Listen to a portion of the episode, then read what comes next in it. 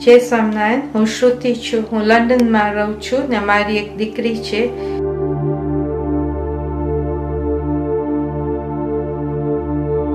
એ આજે thirty five years old છે ને એને બહુ નાનેથી ડાયાબિટીસ હતું. ત્રણ વર્ષની હતી ત્યારથી ઇન્સ્યુલિન ઇન્જેક્શન્સ ઉપર છે.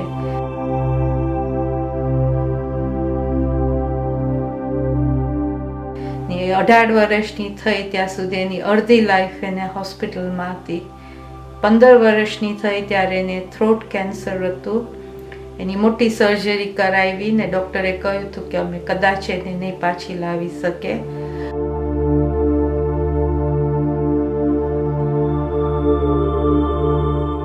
પણ ત્યાર પહેલાં એ ડાયાબિટીસ થયું ત્યારથી મારા હનુમાન ચાલીસા બંધ નહોતા થયા.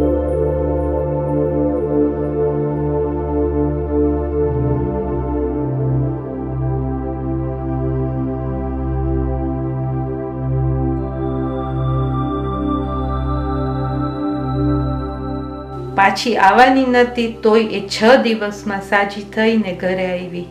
એ ભગવાનના સ્ટ્રેન્થથી એ યુનિવર્સિટીમાં ગઈ ને એ ડૉક્ટર થઈ એમબીબીએસ કર્યું ને પછી એને પીએચડી કરી ને માસ્ટર્સ બે ત્રણમાં કર્યું ને આજે એ ફાઇઝરમાં મેન ડાયરેક્ટર છે.